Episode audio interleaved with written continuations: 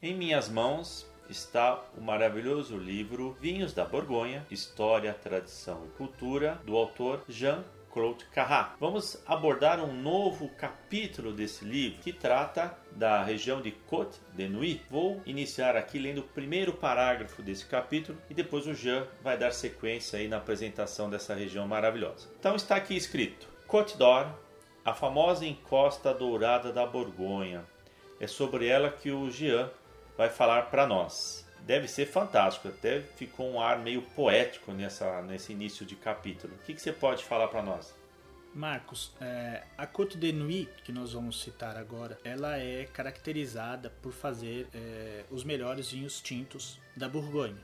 Isso não é uma lei, não é uma. Para toda regra, nós temos uma exceção, mas podemos dizer sim que 80% dos vinhos dessa região, da Côte de Nuit, é, faz os melhores vinhos tintos da Borgonha. É ali que nós temos, por exemplo, o reputado Romanée Conti. É uma região constituída de vários vilages reputados, como Gevrey-Chambertin, Moret-Saint-Denis, Chambol-Musigny, Vonne-Romanée, Nuit-Saint-Georges. Tem um tipo de uva específica nessa região, já?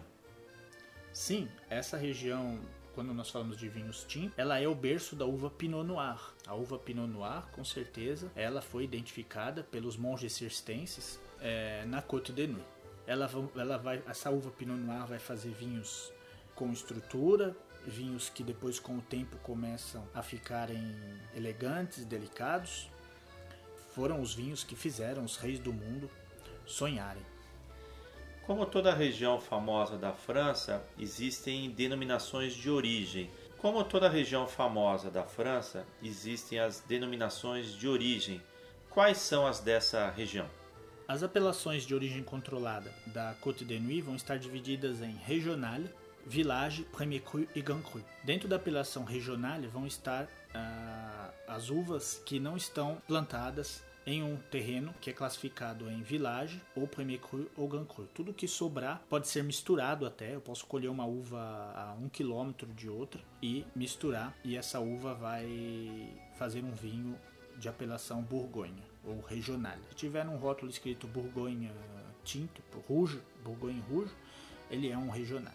Depois nós vamos ter a apelação village. Village é vilarejo em francês. Então toda uva que está plantada dentro de um village, no caso Nuit Saint-Georges, Romanée, é, Vonne Romanée, é, Gevrey-Chambertin, Fissan, é, são, são uvas que vão nos oferecer um vinho de apelação village. Depois nós vamos ter a apelação Premier Cru, que são pequenos pedacinhos de terra que nós falamos hoje em dia, nós chamamos de climat ou lieu-dit, também, é um termo bem conhecido para quem estuda a Borgonha, vão ser pequenos pedaços de terra que vão fazer vinhos diferentes um do outro, com características diferentes, um pedaço de terra muito próximo um do outro. Ele está inferior na classificação do que nós temos como os Grand Crus. Depois os Grand Crus são pedaços de terra também como os Premier Crus, mas com uma qualidade, é, a capacidade de terroir, de fazer vinhos é, excepcionais. Jean, além da Pinot Noir, quais outras uvas têm destaque nessa região?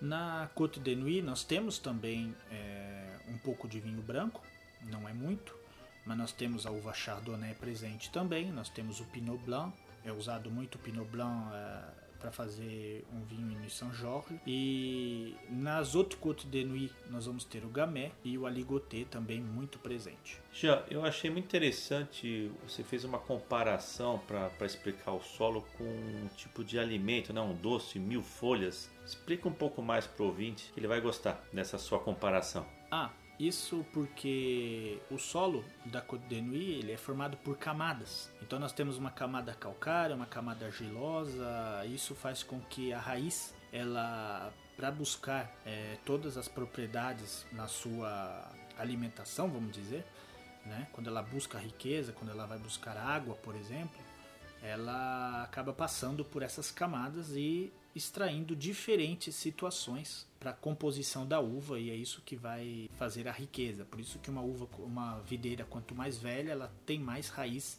infiltrada nessas camadas de solo É por isso a complexidade. Você, quer, você poderia explicar para nós um pouco mais sobre o Romanée Conti, que é tão famoso, tão conhecido também aqui no Brasil, mas existe todo um glamour em volta dele, é isso mesmo? É um vinho fantástico? Sim, é um vinho muito bom, mas não quer dizer que não tenham outros parecidos ou do mesmo nível. É um vinho lendário, é um vinho de história, um vinho que curou a gota do, do, do Luís XIV. Está linkado um pouco a essa história da gota do Luís XIV. Eu, particularmente, não aceito muito a especulação que é feita em cima desses vinhos. Não aceito o preço em relação à sua qualidade. É um vinho extraordinário, mas nós temos coisas que não têm a mesma reputação, que estão bem próximas da sua qualidade também.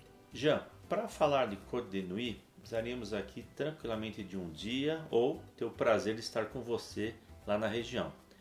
Mas vou te lançar aqui um desafio. Cite três vilagens que você aprecia muito e explique o porquê desse seu carinho e as características deles. Interessante pergunta, porque é realmente um eixo que eu gosto e que eu acho que é o, a expressão máxima da Côte de Nuit. Seria o eixo de norte ao sul, onde nós vamos englobar três vilagens que seriam Gevrey-Chambertin, Moret-Saint-Denis e Chambol-Musigny. Se nós pegarmos no norte o vilage de Gevrey-Chambertin, ele vai fazer vinhos de uma estrutura enorme, vinhos terrosos, vinhos onde a Pinot Noir vai nos dar uma característica de, de terra, de força, de corpo. E depois descendo nós vamos entrar no meio desse eixo que é Moret-Saint-Denis e depois ao sul em Chambol. Moret-Saint-Denis, como está no meio, para mim faz os vinhos que eu mais admiro na Côte d'Ivoire. É, o meu paladar é para esses vinhos.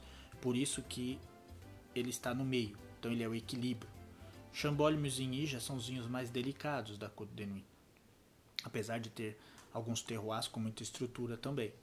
Mas então essas são as características desses três para facilitar para as pessoas como você disse, como nós temos muito pouco tempo, é o que eu posso dizer, mas nós teríamos que passar uma vida inteira estudando esses locais. Como sempre foi na história e como continua sendo. Nós estudamos todos os dias cada pedacinho de terra dessa região e os vinhos são diferentes, os vinhos vão ser diferentes a cada ano.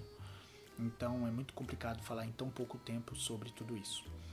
Também nós vamos ter a, na Côte d'Ivoire hoje uma mudança é justamente por conta do aquecimento global. Então, com o aquecimento que já vem se reproduzindo a cada ano, nós, vamos perce nós percebemos isso de uma forma muito intensa. Esse ano, por exemplo, a colheita está se, anteci se antecipou quase 20 dias. Então, isso está muito nítido e a região que está se destacando mais são as hautes côtes de nuit, ou seja, nas alturas. Então, com o aquecimento, as regiões que fazem grandes vinhos que ganharam uma reputação em um período frio, é, estão se deslocando para as alturas, que seria a região das Hautes-Côtes de Nuit.